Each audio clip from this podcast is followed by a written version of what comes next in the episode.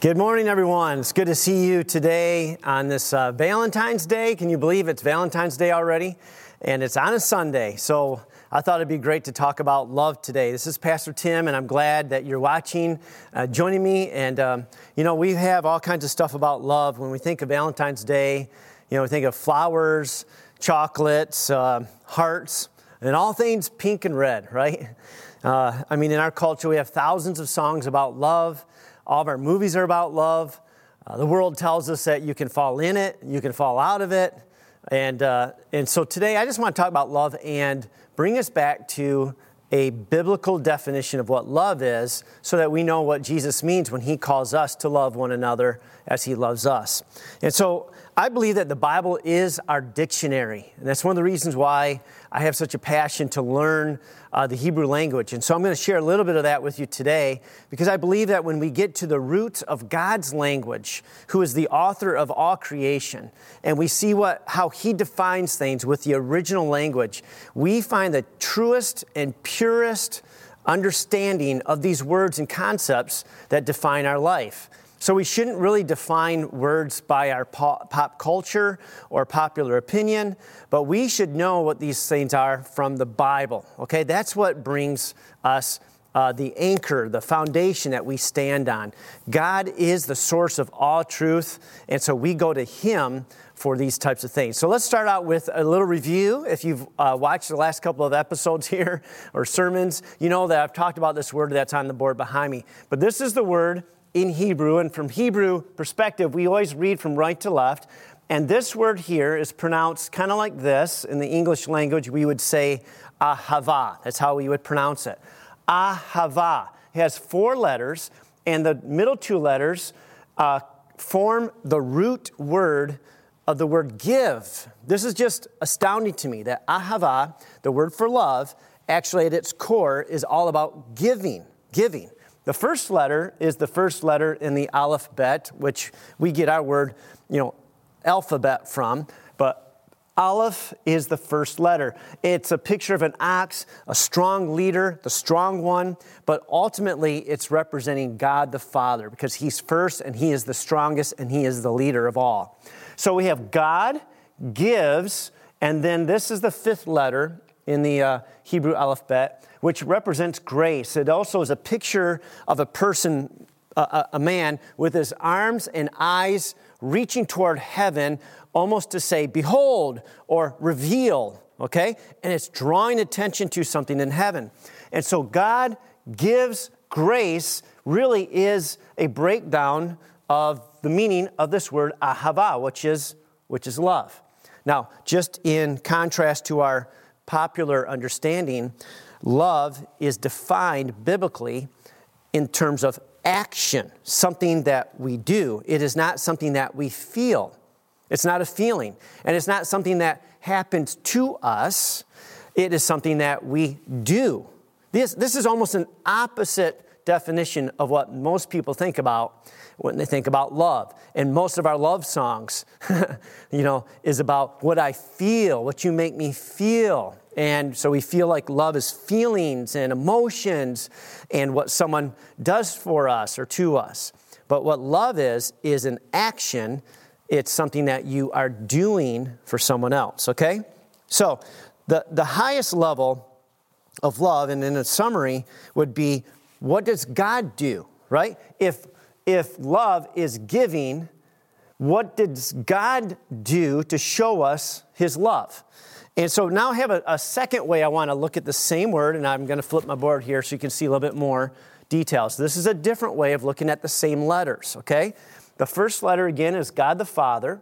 Now we're going to look at each of these individual letters. The second letter, as I mentioned before, is a man with his eyes and arms raised toward the heavens, which is to reveal, okay? It also means grace. The third letter is actually a picture of a floor plan of a house. And so it represents the one who comes out of the house. And the one who comes out of the house is the Son. And so, in this sense, this represents the Son of God. It's also the second letter in the Aleph Bet. Aleph Bet. And so we have God the Father, God the Son.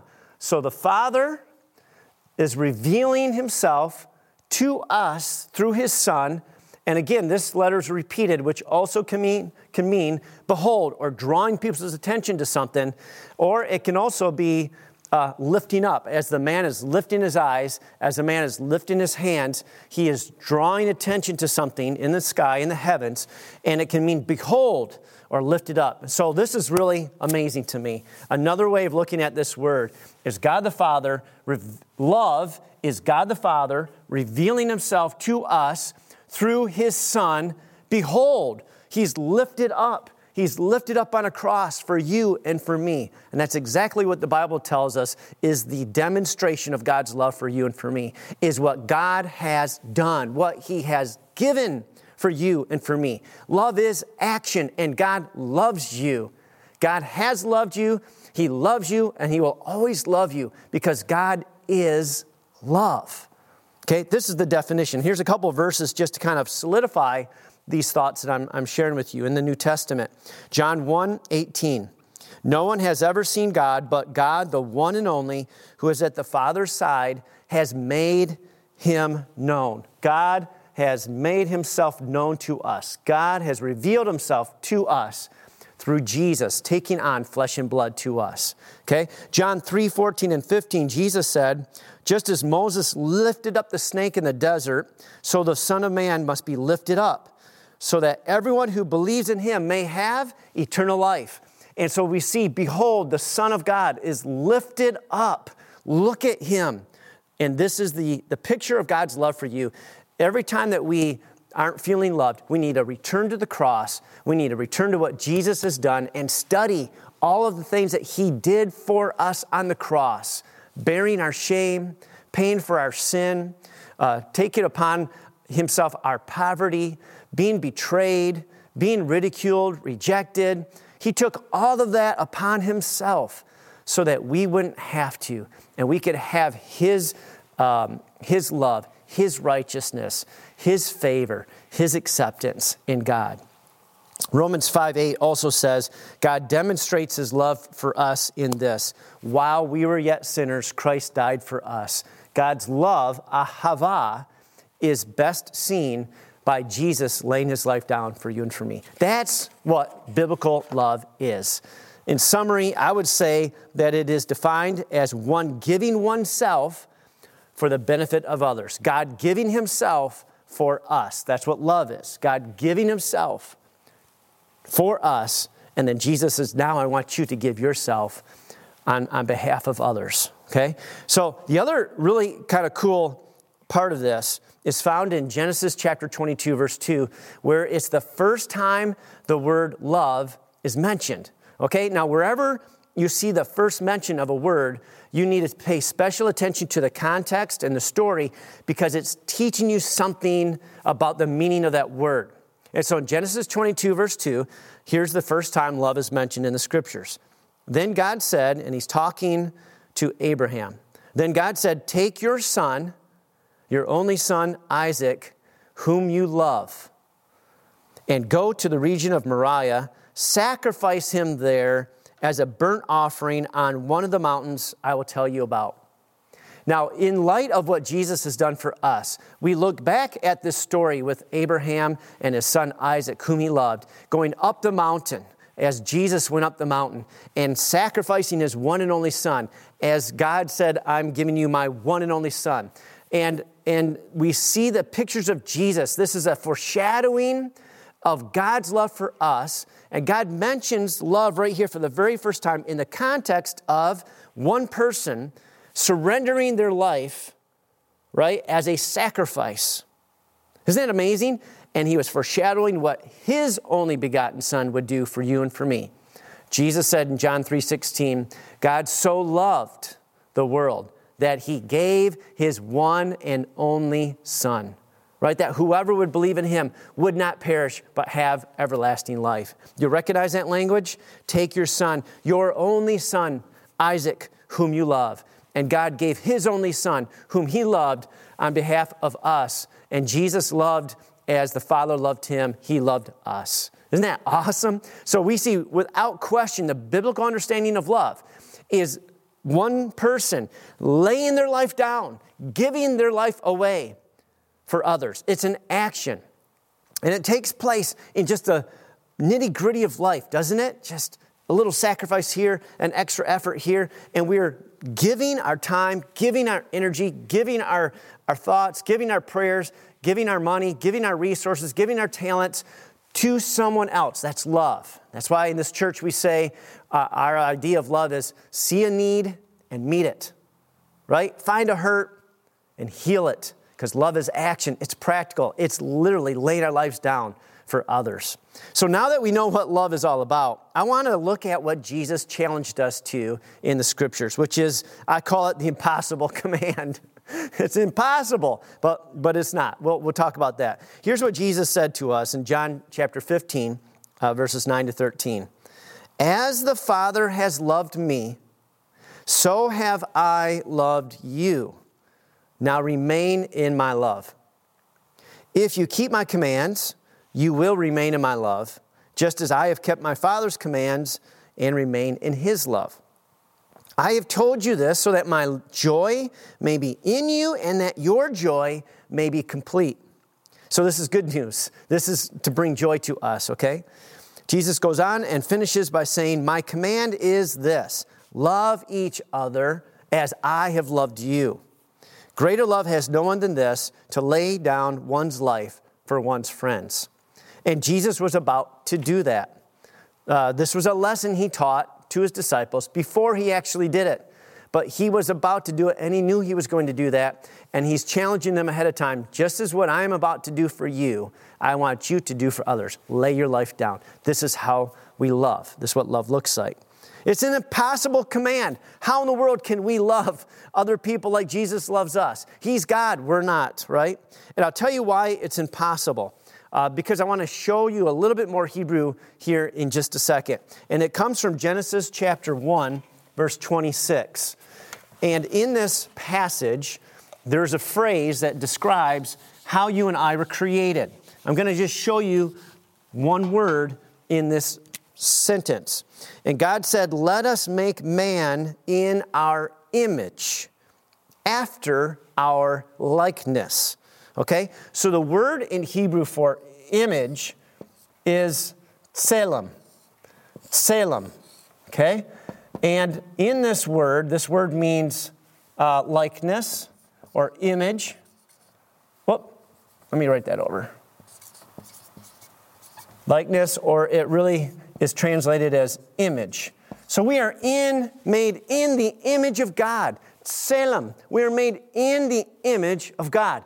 But within this word is another smaller word that just kind of brings a lot more meaning to this. I hope that you're blessed by it as I am. And it's the word cell.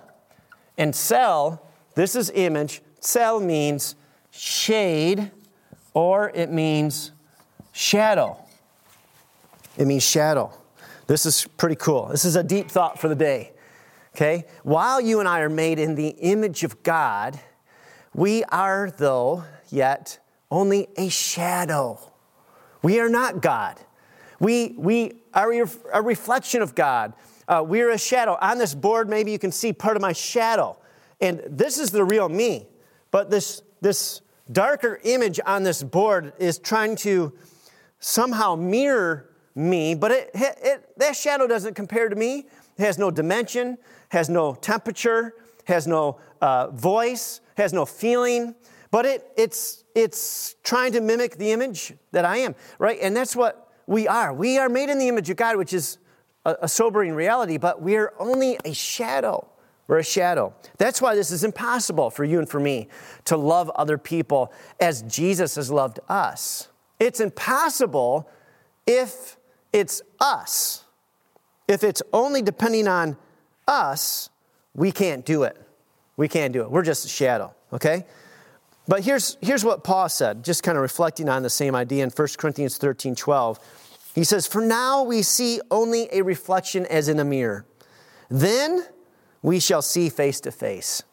Now I know in part, then I shall know fully, even as I am fully known. So Paul is working this tension out too. He's like, we're made in the image of God. Uh, we're trying to be like God, but we don't see the whole picture yet. We're not completely finished products yet. We're not completely uh, redeemed yet, you know. There's a process, and right now, uh, we are doing the best we can, but without God, this command is impossible to love others as we love, our, as we love ourselves or if we've been loved by God. But God is love, and if we are made in God's image, we have the capacity through Him to receive love and to give love. But I say all that to say that our idea of love is severely limited and tainted. Our motives are not always pure, are they? I mean, honestly, a lot of times our idea of love comes with, you know, if we are honest with ourselves, kind of an internal expectation that we will get something in return. Uh, maybe we're not always aware of it, but a lot of times we love in order to feel better about ourselves or we love in order for someone to love us back, or we love in order to get some kind of attention or that kind of stuff. You know what I'm saying? But God's love is completely unconditional. His love is completely pure and it's selfless. And we need God in order to love like God. And that's what I want to talk about for the rest of this time is how do we do that? And let me just put it this way our shadow needs to be filled with His substance. Isn't it awesome that though we are made kind of as a shadow of God, the image of God, He gives this amazing relationship and by which our shadow can be animated and filled with Him. With Him. And so we need his love to do this. So let's look closer at Jesus' words here in John 15 when he says, As the Father has loved me, so have I loved you. Now remain in my love. And there's the key. The love that we need to love one another with is not our love. It's not us being good Christians. It's not me trying to be a good person. It's not me trying to learn all these things. It is me releasing something that didn't come from me but I got from Him. It is His love. It is God's love in me. Jesus says, remain in my love, so that that love that Christ fills our hearts with is what we now use to love one another. It's a different kind of love. It's a God love. It is not a, a self centered love, it's not a human love. It is a God love. It's the purest love. That's the kind of love that God wants us to have. Um, last summer, uh, a group of our members here at the church uh, went up to Midland to help uh, a family who had experienced that flood from the, the breaking of the dam and from all that chaos that was going on up there in that area. And we, uh, one of the things that had happened was their basement was filled with a bunch of dirt and sand, and we were shoveling and filling up buckets. And we started something that a lot of people call the bucket brigade the bucket brigade, right? And we were filling up buckets, handing them up through the basement, and the next person would grab that bucket and pass on to the next person, and that person would get it, and they would just kept passing buckets until we got it to its destination. It was just the quickest and most efficient way to do things. When I think about this command to love God, I see like a holy bucket brigade going on here, okay? And that's kind of the idea I want to share with you is that the love that we are passing is the love that we are receiving. Okay? So listen to this. Jesus says, As the Father has loved me, Jesus gets his bucket, right? So I have loved you, and we and he gives us the bucket, and then we receive it, and Jesus, now, now you give that same love to the next guy, to the next person. It's like, I call it, oh, I want to call it something a little bit different than a bucket brigade. How about we call it, oh, the love chain? The love chain. You've heard of the love boat, but this is the love chain, right? And this is the idea that I want to communicate today is that we only love in the right way when it is God's love flowing out of us. We receive the love from God and we give it away. Okay? That's how it works. This is not about practicing a religion. This is about having a, a, a real relationship with God and doing that. So I want to get make three very clear points about this. Number one, we must first receive God's love through this relationship with Jesus. All right? Our source is Jesus. He is the one who loves us. You are loved for God, and you're not loved because you do something for Him, because you've earned it. you're not loved for anything that you do or anything that you try or because of your great efforts. You are loved because God loves you. That's it. He loves you, and His love is towards you, and His love will never waver towards you. He loves you, and that is our source of love, not performance, uh, not effort. And what we do is we need to continue to humble ourselves to release our self efforts, right? And just receive God's love. To live love, to remain, as he said, in his love, to strive to enter into his rest. Our work, if you want to call it that, is trusting in Jesus. It's believing in Him. It's just living loved. That's our work as Christians. That's what we're supposed to be focused on. Our eyes are on Jesus. Just like, um, did I erase it or is it this one? Yeah, just like the eyes and the arms are stretched up toward heaven. In the Bible, God says love is looking at Jesus, it's beholding my Son. So we look to Him for all things. We look to him, we gaze upon him, we behold him, and he fills us with his love. Okay, that's the first thing. Without his love flowing in us, we have nothing transformative to give anyone. Okay? Without his love flowing out of us, we have nothing transformative to give anyone else because God is the only one who transforms us. We are a shadow without power without his love flowing in us. We are a shadow without substance. And so we need to be filled, animated with God's love, right? In order to love like Jesus loved. But when we are filled with God's love, anything is possible because it's not us, it is God in us. God just showed up in us and in that moment to love someone, to meet a need, to heal a hurt. And that's what we are. We are conduits of his love. All right, the second point I want to make is that we give what we have received. We give what we have received from God to others. All right, so what is the bucket that God is handing you? Right, this is what we get to give. Whatever God is handing us, whatever the bucket is of love that God has placed inside of us. And this is not about me trying to be a great Christian or, or feeling pressure or you feeling pressure to do something for God.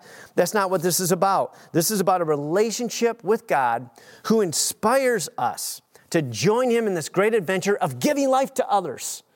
There is something that we can facilitate in God that can change somebody's life. This is a great adventure. This is a great privilege. This is the point of our Christian life is to be a conduit of life to those around us. It's super exciting super cool, super, super awesome. All right? And so, what bucket is God handing you? In other words, what has He put in your hands? Uh, what passions has He stirred in your heart? What skills and experiences do you have that you can love with? What has He stirred in you? What do you see around you that must be different that God's calling you to engage with? right? What is God giving you to pass on? Uh, because it's not from you, it's from God, and God gives us this in order to give away, in order to make a difference. So, what are we passing on? It's not from us, it's from God, right? We don't generate anything. We're only passing on what we have been given. And there's no pressure on us to come up with something to do, right? We just pass on what God has put in our hands. And so our eyes are not on ourselves on our abilities, on our ideas. Our eyes are on Jesus. And we just do, you know, what, what he shows us to do. And um, it reminds me of, of Jesus saying in John chapter 5, he said to his, the crowd, The Son, he's talking about himself, can do nothing by himself. He can only do what he sees his Father doing. Because whatever the Father does, the Son also does. So Jesus says, As the Father has loved me, and as I have loved you, now you love others. And Jesus told us, I only do what the Father is doing, so you only do what I'm doing. And that's how we do it. It's awesome. The third thing I want to uh, just stress and point out really clearly is we return to our source for more, right? Just as the bucket is passed on, we keep going back to our source. Our source is God Himself. And to be honest with you, this is where the bucket analogy breaks down a little bit because I don't like the idea of me receiving from God and then dumping out what I have and temporarily being empty and having to wait to get filled up. I don't see it that way at all. I actually, at this point, I would like to change the analogy to like, oh, uh, a river or even a fountain. I uh, we used to own this uh, fountain in our yard, and it had a, a pump that pumped the water to the top, then it would filter down to another layer, then it would drip down to another layer, right? It's kind of like that, that we are constantly having a flow of relationship from God, and we're constantly letting it flow through us. We talk about this often, that river of living water.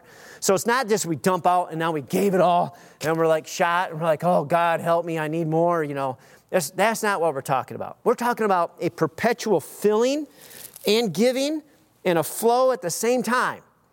A river that's flowing through us, God's presence, His love flowing through us.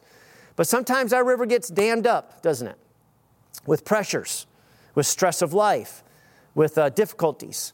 We can, we can dam it up with fear or, or self effort or pride. And there's all kinds of things that cut off that flow from God. And so we must remain in His love as Jesus commissioned us. Remain in my love. Remain in my love. And His love will continue to flow through us to meet those needs around us and to heal those hurts around us. So we are not the source, we are not the supply, but we are the conduit. We're the transport. We're the means by which God flows to reach people. And we must keep receiving in order to keep giving. We can't just empty ourselves out and, and at some point become self sufficient because that's when we dry up, that's when we crash. We are constantly growing in our walk with God and leaning on Jesus at all times. I'll close with this because this last weekend uh, we also had a marriage conference here at the church. And this also is how a godly marriage looks to the Bible, right? Ephesians 5 25 and 28 says, Husbands, love your wives, just as Christ loved the church and gave himself up for her. In this same way, husbands ought to love their wives as their own bodies. He who loves his wife loves himself. And so, in the marriage relationship, we see this more clearly than any other relationship in our experience is how the, the husband and the wife are literally called to lay their lives down for the other, not to suck or get from one another, but to give. And that's the definition of love. And that's how Christ calls us to love, as he has loved us. And love is the key to the kingdom, it is the key to life, it is the key to all transformation of people's hearts. It's not good religion is the key. The key isn't good theology or big churches or, or giving or big Bibles or some impressive message or sermon. The key is love. It's, it's love. It's God loving through you to the person in front of you. That's the key to the kingdom.